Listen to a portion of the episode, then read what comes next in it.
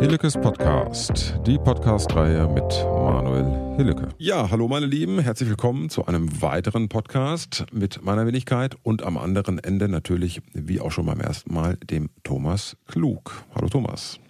Guten Morgen, Manuel. Guten Morgen, guten Abend, guten Nachmittag, man weiß es nicht, ja. Hallo. Ja.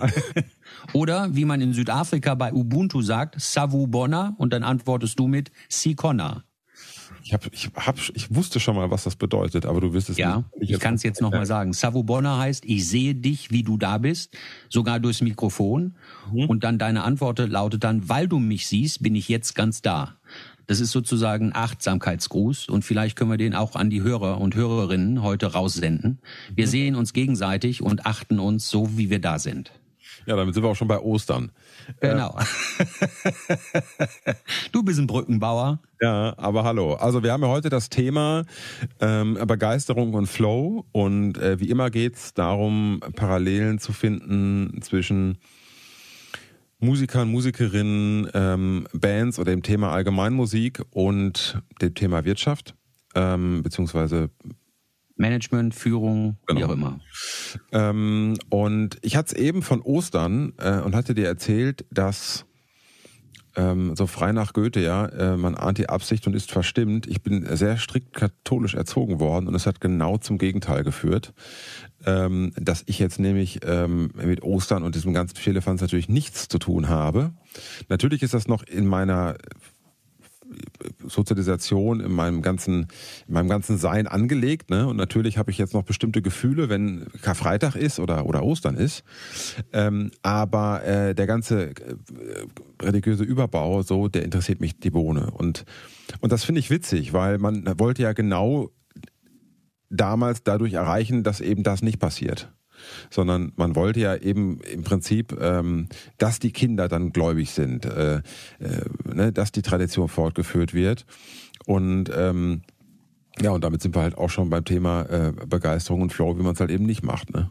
Ja, wenn du von Mann sprichst, dann meinst du wahrscheinlich deine Eltern und deine Lehrer oder sowas. Naja, ich würde mal sagen, den ganzen Kulturkreis. Ne? Also, also ich komme ja aus Ostwestfalen und das ist sehr katholisch und äh, da kannst du jetzt nicht sagen, das haben meine Eltern gemacht oder äh, das hat man so gemacht. Also jeder hat das so gemacht. Okay. Ja, ähm, und also, das war dann eben bei dir angekommen, weil man das so macht, macht man das so und da möchte ich mich gegen auflehnen. Ich bin ein Rebell, ich bin ein Künstler, ich bin Musiker und deshalb möchte ich da auch nichts mit zu tun haben. Außerdem ist mir die Sprache so fern und die Beispiele, die da gebracht werden, so fern, dass das nichts mit mir und meinem Leben zu tun hat, sondern es ist irgendwas Fernes, äh, was im Grunde mich nichts angeht. Habe ich das so richtig verstanden? Das weiß ich gar nicht, ob man das so sagen kann, ähm, äh, aber sobald man anfängt halt persönlich darüber nachzudenken, was da gerade passiert. Auch das geht ja schon als junger Teenager los, ne? Wenn man in der Kirche steht und alle äh, sagen dann Amen, ne? Denke mhm. denk ich mir, warum denn? Das heißt also, ja nur, so soll es sein. Ja, ja, klar. Aber wieso sagen denn jetzt alle, so soll es sein? Wieso sagt denn einer, wieso zählt das denn einer mal nicht in Zweifel? Und ähm, also das sind halt so so Fragen, die ich mir als als äh, junger Knabe im ostwestfälischen äh, Erzbistum äh, Paderborn. Äh, ja, das ist natürlich sehr äh, katholisch. Ja, aber da bin ich groß geworden. Ne? Also okay. Also, ich sage das nur, katholischste, was was ja, möglich ist sozusagen. Eugen Dreh war man 1989, ne? Ja. Das war genau meine Zeit, ne? Und ähm, naja, lange Rede, kurzer Sinn. Ähm, heute geht es ja um das Thema Begeisterung und Flow. Und äh, also immer dann, wenn du besonders möchtest, dass jemand etwas macht, dann kommt halt meistens äh, nicht das Warum, was du dir gewünscht hast, ja.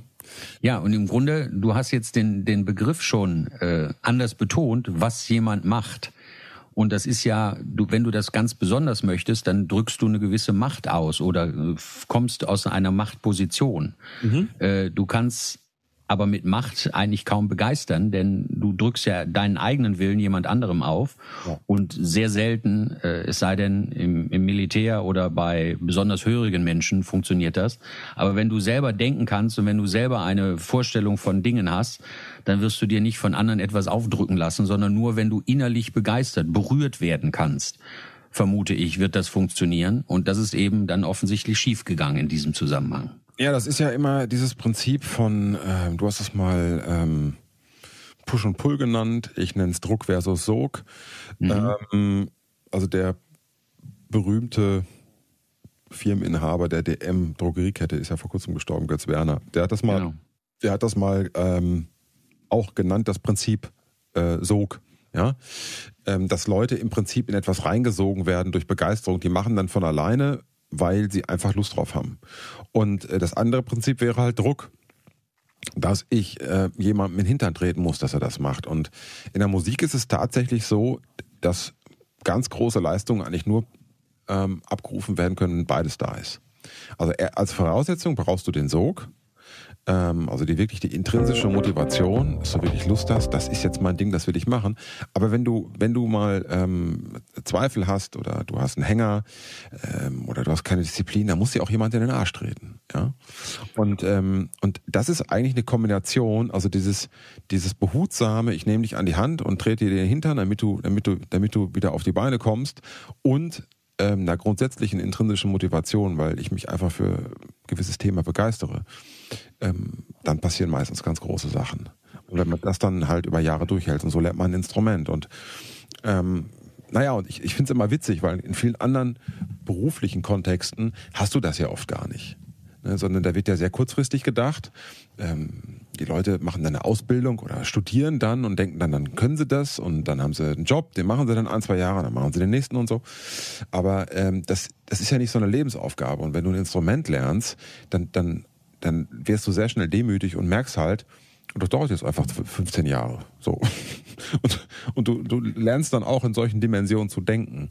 Und, ähm, und das schafft tatsächlich ähm, so, ein, so ein Urvertrauen in eine intrinsische Motivation. Ähm, ja, schafft es das oder muss die ein Stückchen schon vorhanden sein, damit du das überhaupt durchhältst, 15 Jahre darauf zu warten oder sowas? Sowohl als da auch. Da bin ich mir jetzt nicht ganz sicher. Es bedingt sich tatsächlich gegenseitig. Ja. Also das ist ja immer wieder Wasser auf die eigene Mühle. Und dann hast du wieder ein Erfolgserlebnis und dann glaubst du wieder weiter an dich und so. Und das ist, und das ist ein ständiges Verbessern an etwas, das ist ein Lebensprojekt. Und ähm, natürlich wird man sich erst darüber im Klaren, wenn man schon ein paar Jahre dabei ist. Würdest du das jemandem am Anfang sagen, deswegen alle mal zuhören, die ein Instrument lernen wollen, also wirklich ein Instrument, ein Instrument äh, lernen wollen, Entschuldigung, alle mal weghören, ähm, das dauert einfach zehn Jahre, ne?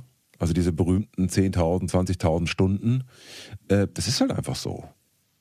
Und ähm, das kannst du aber in der heutigen Gesellschaft den Leuten ja kaum noch vermitteln ähm, das oder zumindest nicht so einfach. Ja, das ist, es, da geht's ja mehr darum, ich zahle was und dann kriege ich was dafür und nicht ich investiere und dann, wenn ich Glück habe, ähm, komm, komm ich bekomme ich was zurück. Ja, so wie der Bauer irgendwie auf dem auf dem Land, der jetzt irgendwie sät und wenn er Glück hat, erntet er. Ne? Das ist mehr so eine Denke. Ne?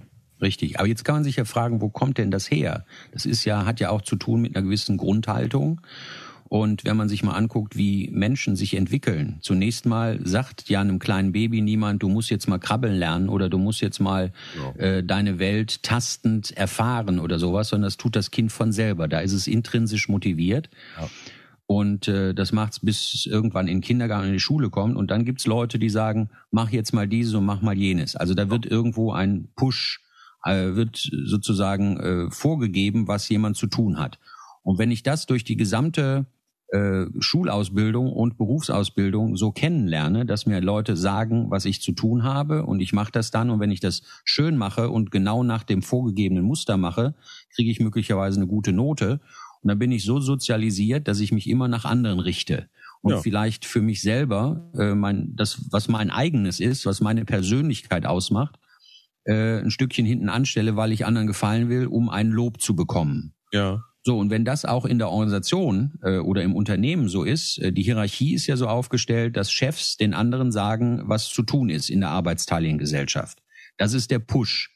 Und jetzt haben wir die neue Entwicklung, dass wir agile Führung, agiles Arbeiten machen.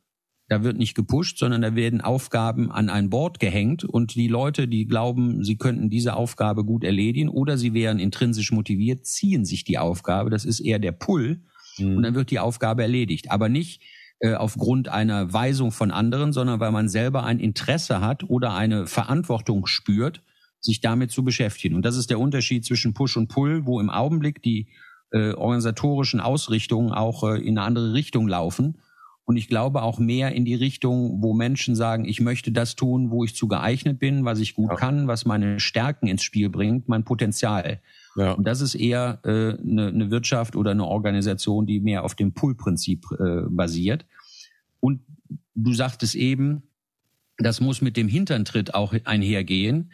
Ich glaube, man braucht für dieses Pull auch eine gewisse Orientierung, aber nicht zwingend einen Hintertritt. Man kann auch eine Orientierung durch ein Wertesystem, durch eine äh, durch eine Unternehmenskultur oder durch einen Purpose, einen Leitstern, der in einer Organisation ist, kann man ebenfalls geben und dann weiß man gemäß des Leitsternes, ziehe ich mir jetzt bestimmte Aufgaben und erledige die im Sinne des Ganzen und nicht nur im Sinne meiner eigenen äh, Vor-Ort-Tätigkeit, sondern immer im Kontext des Ganzen. Aber ich glaube, dann wird insgesamt ein Schuh draus. Aber da haben wir uns, glaube ich, missverstanden. Das, so meinte ich das gar nicht.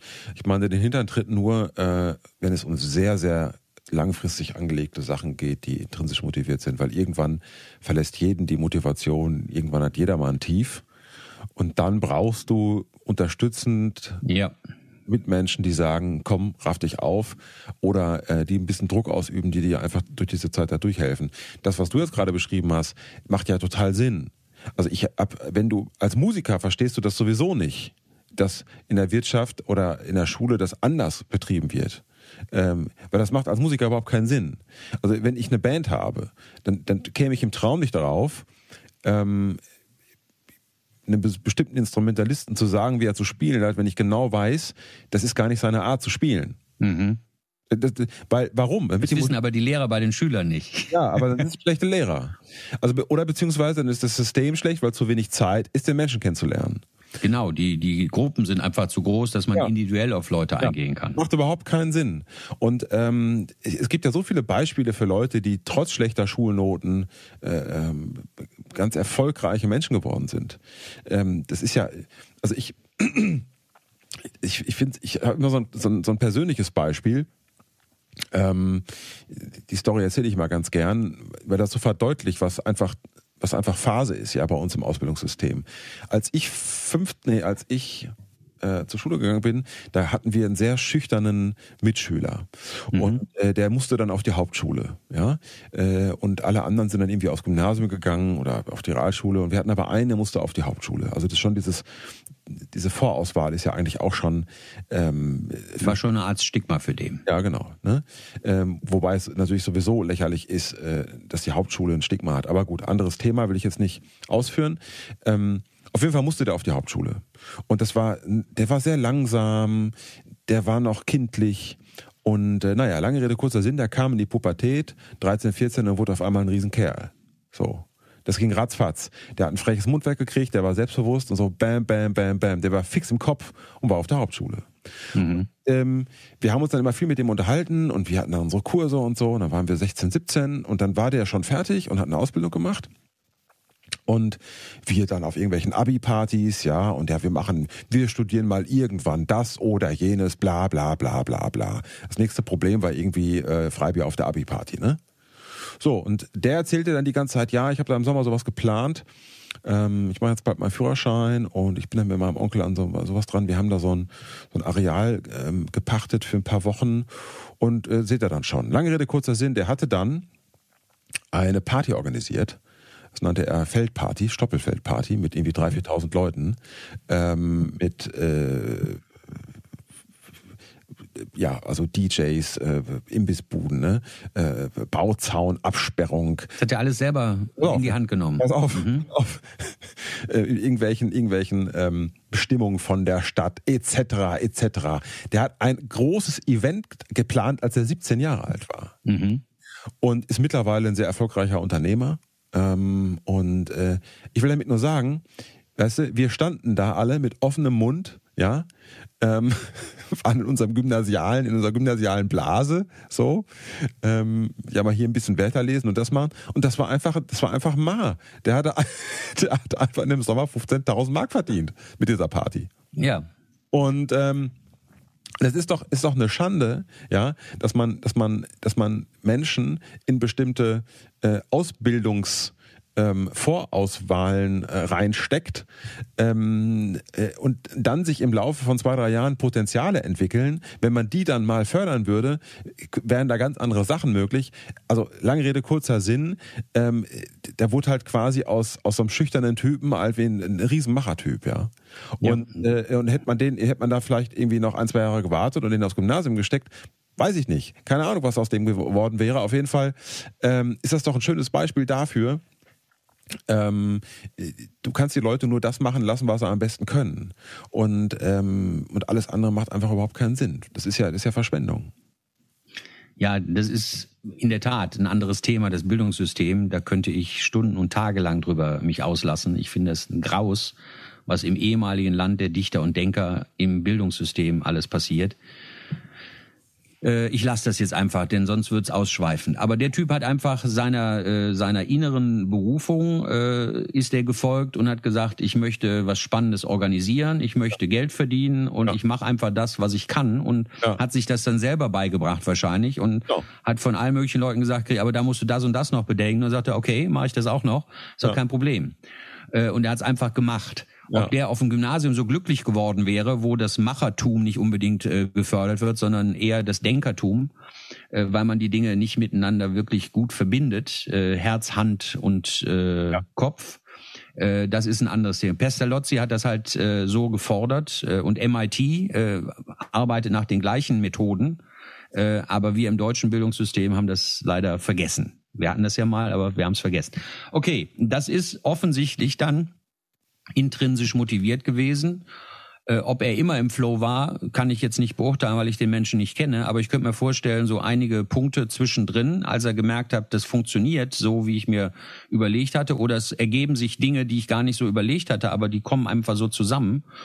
Und wenn er dann die ganzen Leute in diesem Event äh, auf der Wiese gesehen hat äh, und auch die Kasse klingeln hat lassen, äh, dann könnte ich mir vorstellen, war der eine Zeit lang auch in seinem Flow. Du, es ist ja auch immer, also die, die Voraussetzung für Begeisterung und Flow liegt ja erstmal, finde ich, immer in der Authentizität desjenigen, äh, von dem die ganze Energie aus, ausgeht. Und, und, und wenn derjenige ja begeistert ist, dann reißt, reißt er ja auch anderen, andere mit allein. Ja, Allein schon deswegen, weil er in dem Augenblick etwas verkauft, ohne etwas zu verkaufen. Ja, das ist ja ansteckend. Du berührst Leute, du steckst sie an, du entzündest sie. Genau. Und, und darum. Den schönen, ja, sag mal. Nee, du, äh, du wolltest gerade. Ich, ich zitiere gerne Augustinus in dem Falle. Du musst, in dir muss brennen, was du in anderen entzünden willst. Also der hat gebrannt für dieses Event und dann kannst du Geschichten erzählen, kannst die Leute berühren und die haben dann auch die Begeisterung für dieses Event und machen einfach mit. Ja, und das ist zum Beispiel, das zeichnet einen guten Lehrer aus. Also wenn ein Lehrer innerlich nicht brennt, ähm, ich sage immer, es gibt zwei Gründe, ähm, für einen guten, also zwei Voraussetzungen für einen guten Lehrer. Der, der eine Grund ist, du musst dich für den Menschen interessieren und der andere, die andere Voraussetzung ist ähm, äh, Liebe zum Fach. So, wenn beide, wenn beide Sachen gegeben sind, dann ergibt sich der Rest von alleine. Aber, Aber ich habe das Gefühl, die verteilen bei der Lehrerausbildung sehr stark die Feuerlöscher, damit die Brände alle ausgehen. Ja, klar. Sowohl der eine als auch der andere. Und dann ist das irgendwo ein Administrieren von Wissensvermittlung, aber nicht mehr brennen für ein Fach und die anderen begeistern. Du, es ist ja ganz klar, wie bei uns Lehrer wird. Bei uns werden Leute Lehrer, die auf Sicherheit spielen und nicht die, die Lehrer werden sollen. Und äh, man Zu großen braucht, Teilen zumindest, ja. Ganz einfach. Man braucht für eine, für eine Lehrerausbildung eigentlich eine Aufnahmeprüfung und dann dürfen nur die, die Besten der Besten dürfen dann die ganz Jungen dran und, äh, und so weiter und so fort. Siehe Schweden, siehe Finnland. Ähm, aber bei uns passiert genau das Gegenteil. Also bei uns werden ja Leute, äh, studieren Sekundarstufe 2, die dann irgendwie zu feige sind, Diplomphysik zu studieren oder Masterphysik und dann in die Wirtschaft zu gehen. Also das ist, ähm, das ist ja ein altes Thema, haben wir ja schon seit Jahren in Deutschland. Ähm, äh, dadurch hast du natürlich in der Ausbildung kriegst du auch keine Leute, die, die, die für etwas brennen.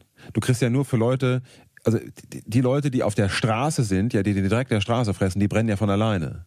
Also wenn du Musiker hast, der auf Tour geht, ja, und wenn du den dann mal wenn der da Lust drauf hat und das auch seine Bestimmung ist, wenn du den dann mal von der Schulklasse äh, setzt, ein halbes Jahr, dass der mit denen, was weiß ich, Musical schreibt oder, oder, oder eine Platte produziert oder so. Es ist ja ein ganz anderer Schuh, als wenn du einen Lehrer hast, der immer von der Schule in die Schule, in die Schule gegangen ist und der dieses Musikerleben nie wirklich gemacht hat. Also zum Beispiel genau. Fach Musik. Ich könnte das jetzt durch alle Fächer durchdeklinieren. Das spielt überhaupt keine Rolle. Ja, ich fand es immer lächerlich, Gottfried Benn Gedicht zu analysieren, ohne selbst einen Vierzähler, Vierzähler verfasst zu haben. Das ist, das ist infam. Ja, wie vieles, äh, wenn du nicht äh, anderes erlebt hast, außer ein Ausbildungssystem, also ja. vom Schüler zur Uni gegangen bist und von der Uni in die Schule. Ja. Ich finde, da müssen mindestens zwei Jahre praktische Erfahrung und Tätigkeit in der Wirtschaft, offenem Bauernhof, ja. äh, in einer Weltraumstation, was weiß ich wo, äh, müssen dazwischen liegen, bevor du dann auf Schüler losgelassen wirst, damit du auch ein bisschen was anderes kennengelernt hast und weißt, warum denn dieses Wissen oder diese Zusammenhänge von Bedeutung sind. Ja, und dann ja kannst du dieses ja. Warum den Kindern auch vermitteln oder nahebringen zumindest. Du brauchst ja auch ein interdisziplinäres Wissen. Du musst ja auch verstehen, wie du schon sagst, warum. Und das, und das Verstehen des Warums kommt halt nur durch das Verknüpfen ähm, im Leben durch andere äh, ähm, durch andere Teilgebiete, finde ich. Richtig. Und nicht nur ein intellektuelles Verknüpfen, sondern auch ein Erfahrungsverknüpfen, ja. dass du erlebt hast, dass du mal gescheitert bist, dass du mal vor die Wand gelaufen bist. Ja. Alle diese Dinge, die muss man ja im Körper spüren, um ja. zu wissen, wie man das äh, in irgendeiner Form thematisiert in einem sogenannten Unterricht. Möglichst auch in einem erfahrungsorientierten Unterricht und nicht nur vermittlungsorientiert. Aber wir sind schon wieder bei der Bildung. Begeisterung ist ja unser Thema. Und äh, wenn ich darüber spreche, bin ich immer begeistert, äh, wie es nicht läuft oder äh, entgeistert, wie es nicht läuft und wie es eigentlich anders laufen könnte. Wenn ich das aber mit den Kindern, äh, mit unseren eigenen Kindern äh, bespreche, dann sagen die, äh, du sprichst immer darüber, was alles besser werden sollte, wird doch Politiker. Und dann sage ich, nee, Bildungspolitiker ist so ziemlich das äh, Schwierigste, was man machen kann, weil unsere Demokratie auf vier oder fünf Jahre ausgerichtet ist, Bildung aber mindestens 20, 25 Jahresprojekt ist. Und deshalb sind alle machtorientierten Politiker eben nicht äh, Bildungspolitiker, sondern machen irgendwas, wo man Geld versprechen kann oder wo man kurzfristige Erfolge erzielen kann. Aber Eltern und Bildungspolitiker müssen immer 20, 25 Jahre warten, bis dann erkannt wird, dass das vielleicht doch alles nicht so furchtbar schlecht war, was mhm. man mal äh, versucht hat. Das ist das Problem bei Bildung. Ja, das ist eben ein langwieriger Prozess. So ähnlich übrigens auch in der Wirtschaft, wenn ich Kulturen verändern will. Manche möchten das gerne innerhalb von einem halben Jahr oder einem Jahr erledigen. Das dauert in der Regel mehrere Jahre. Und so lange haben die meisten Manager keine Geduld, weil ihre Verträge, wenn es Aktiengesellschaften sind, über fünf Jahre laufen. Und dann wollen die innerhalb dieser Zeit was sehen. Aber Kulturprojekte sind eben längerfristig anzulegen, wenn man sie äh, sinnvoll macht. Ja, aber das ist Und dann ja, kann man auch begeistern. Ja, aber das ist, aber das ist ja wieder der Punkt. Damit sind wir ja wieder bei der Bildung, weil ähm, wenn das ein Manager nicht versteht, dann ist er ja interdisziplinär, kulturell und äh, auch empathisch nicht wirklich gebildet. Also Stimmt. weil, ne, weil ich meine, das ist ja, wenn du zum Beispiel ein Instrument lernst, dann lernst du all diese Dinge. Also wenn du wirklich ein Instrument lernst, dann lernst, dann weißt du, das dauert jetzt fünf Jahre, dann weißt du, ich muss jeden Tag das und das machen. Dann weißt du, ah, äh, jetzt äh, ähm, folge ich, dann kann ich in zwei Jahren auch führen, ja. Du hast, du musst, brauchst beides, ja. Demut, Mut, du brauchst äh, Kontinuität, du brauchst Durchhaltevermögen, du brauchst Team Spirit, ähm, du brauchst Flow, du lernst all diese Sachen kennen. Begeisterung ohnehin, ja. Und ich finde es immer interessant, weil ähm, wenn ich dann so, was weiß ich, wie ich die Zeit lese und äh, ähm, ja, oder auch andere deutsche Tageszeitungen, ähm, im Wirtschaftsteil und so, ne, wie von all den Dingen dann berichtet wird von irgendwelchen äh, jungen Journalisten, die dann in Ende 20 sind, ja, die dann genau das schreiben, was du jetzt auch gerade erzählt hast. Ich finde das immer witzig, weil ähm, als ob das so eine neue Erkenntnis wäre. Äh, äh, zum Beispiel in der Band oder, oder wenn du Musik machst, ist selbstverständlich, ohne das geht's überhaupt nicht. Und, ähm, und ich finde es so interessant, ähm, dass das in der, in der Wirtschaft, ähm, ja, das wird so ein bisschen jetzt wie der Stein der Weisen äh, behandelt, ja. Aber, aber ich finde es so naheliegend, äh, anders geht's für mich überhaupt nicht. Und ich finde es interessant, dass sich das offensichtlich so entwickelt hat, dass man denkt, es ginge auch anders. Oder man hat es ja auch anders jahrelang so gemacht und, und den, naja, was das, wohin das geführt, das sehen wir ja jetzt. Ne? Richtig. Und in der Wirtschaft gibt's eben auch viele, ich sag mal, Moden, äh, weil es darum ums Verkaufen geht. Da gibt's Berater, die ihre äh, Ansätze verkaufen wollen. Da gibt es äh, Leute, die haben Bücher geschrieben oder Studien gemacht und wollen das verkaufen und versuchen äh, nicht selten alten Wein in neuen Schläuchen zu verkaufen. Und für viele Leute gilt immer noch ganz besonders, was in Amerika entwickelt worden ist. Nur wir müssen uns einfach mal erinnern, wo sind die Amerikaner hergekommen oder zumindest die Neuamerikaner, nicht die Ureinwohner, äh, die sind im Wesentlichen aus Europa gekommen, sind dann dahin ausgewandert und haben verstanden, wie man seine Ideen gut verpackt. Und da sind die einfach sehr gut drin. Und dann kommen viele Managementmethoden, äh, die letztlich auf europäischen Ideen oder europäischen Erfahrungen basieren, ein bisschen anders verpackt werden, lockerer geschrieben werden und die schwappen dann wieder zurück. Und dann meint man, das sei jetzt der Weisheit letzte Schluss. Und um jetzt nochmal an den Anfang auch mit Ostern und so weiter zu kommen, ich habe als Protestant mal in einer katholischen Priesterausbildung ein Semester begleiten dürfen. Äh, und dann habe ich mich auch mit dem ein oder anderen äh, Schriftstück, äh, was aus dem Vatikan kam, rund um das Thema Führung und so weiter beschäftigt. Und da habe ich entdeckt, meine Güte, da haben die vor mehreren hundert Jahren schon Dinge geschrieben, die werden heute als das modernste Führungsinstrumentarium äh, äh, verkauft, mhm. äh, aber das gab es schon lange, weil man, weil ich mich jetzt halt mit so alten Texten beschäftigt habe. Und da dachte ich, wie viel von dem alten Zeug könnte heute, wenn es gut verpackt würde oder in, in eine moderne Sprache gepackt würde, Relevanz haben, aber man hat das alles vergessen und weil es eben katholische Kirche ist, hat man es sogar verbannt, äh, weil man sagt, äh, da kann ja nichts Gutes daherkommen. Ja. Da habe ich eben das Gegenteil er erlebt äh, bei diesen Texten, äh, wie modern das eigentlich war und schon vor vielen, vielen Jahren formuliert wurde. Äh, aber wir haben es vergessen. Und so, glaube ich, gilt das für viele andere Dinge. Es gibt im Umgang mit Menschen, gibt es eben viele Sachen, die sind einmal gesetzt, die muss man kennenlernen und dann kann man damit arbeiten. Und natürlich gibt es auch immer wieder neue Erkenntnisse aus Psychologie, Soziologie und anderen Fächern. Die kann man dann ergänzen, aber grundlegende Dinge verändern sich so schnell nicht, wie sich aber die Literatur verändert. Ja, das Interessante ist, den Titel, den dieser Podcast heute haben sollte, den haben wir so ein bisschen verfehlt. Ähm, vielleicht brauchen wir einfach einen neuen Titel. Ne? Ja, können wir ja machen. Ja, genau. Also ja? Äh, ähm, Bildung als Voraussetzung für Begeisterung, das war Teil 1 und dann kommt Begeisterung aufgesetzt auf eine andere Art von Bildung, das wäre dann Teil 2. Ja, also ähm, ich fand das heute trotzdem sehr, sehr interessant, weil letzten Endes geht es ja eigentlich nur darum, eine Voraussetzung zu schaffen, dass Dinge funktionieren. Und, äh, und zwar für alle Beteiligten. Und, und zwar so gut wie möglich.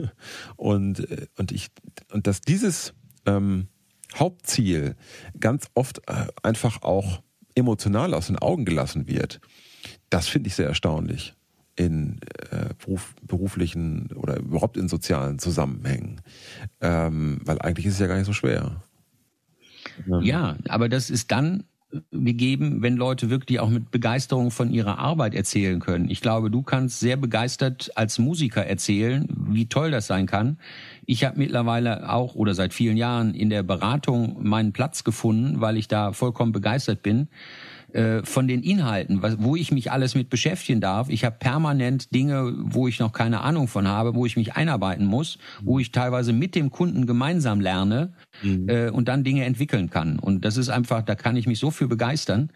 Ähm, und das merkt dann auch ein Gegenüber, wenn man davon erzählt. Aber wie viele Leute erzählen von ihrer Arbeit und es ist so monoton, wie eben auch ihre Arbeit ist. Und das finde ich sehr traurig, wenn das bei einer großen Mehrheit der Fall ist. Guck dir einfach mal in den öffentlichen Verkehrsmitteln Leute an, die zur Arbeit fahren. Da hast du, ich sehe da selten ein Funkeln in den Augen, äh, dass die Leute sich darauf freuen, sondern da ist, ach, schon wieder muss ich jetzt äh, meine Stunden abreißen in der Arbeit. Das finde ich ist eine Metapher dafür, wie wir unsere Arbeit organisiert haben und da sehe ich äh, recht, wenig Begeisterung. Und zwar auf allen Ebenen, ob das im Management ist, als auch bei den Leuten an der Maschine oder auf dem Shopfloor. Die Begeisterung ist meistens hinten, weit hinten angestellt. Und die können sich dann für ihre Freizeit begeistern. Ja, klar. Das ist, äh, das sind ja diese zwei Konzepte eigentlich. Ne? ich habe das noch nie verstanden, weil für mich ist Freizeit, weil also ich, ich vermische diese beiden Bereiche ganz oft und ich verstehe das nicht, dass viele Leute das so strikt trennen wollen oder müssen. Du meinst jetzt Work-Life-Balance? Ja, genau. So. Ja. Das ist für mich alles eins. Für mich weil, auch. Das heißt nicht, dass ich ähm, nicht keine Freizeit haben möchte. Das heißt aber, ich habe überhaupt kein Problem damit, das alles in einen Tag so zu integrieren, dass äh, alles seine Zeit hat. Und also ich muss jetzt nicht, oh, jetzt will ich mit der Arbeit fertig sein, damit ich endlich Freizeit habe. Das habe ich noch nie verstanden. Und mir fällt das aber immer bei Menschen auf, die so einem regulären Büro Tagesjob nachgehen. Ja, äh, oh geil, äh, 16 Uhr, jetzt habe ich frei, so. Und äh, ja. jetzt, jetzt, ist Freizeit. Und ich verstehe das, ich verstehe es einfach nicht. Ich verstehe es immer noch nicht. Ich erzähle schon mal in meiner Familie, äh, ich habe im Grunde das ganze Jahr Urlaub, weil ich in meiner Arbeit das mache, was ich auch im Zweifel im Urlaub machen würde. Ja. Und insofern habe ich dauerhaft Urlaub. Die kommen nur manchmal dann auf die Idee, ja, wenn du die ganze Zeit Urlaub hast, kannst du ja noch das Auto waschen oder diese Wäsche ja, genau. machen. Ich sage, nee, äh, das ist dann missverstanden. Das ja. sind lästige Arbeiten, die müssen wir auch machen. Die können wir gut verteilen auf die verschiedenen Leute im Haushalt.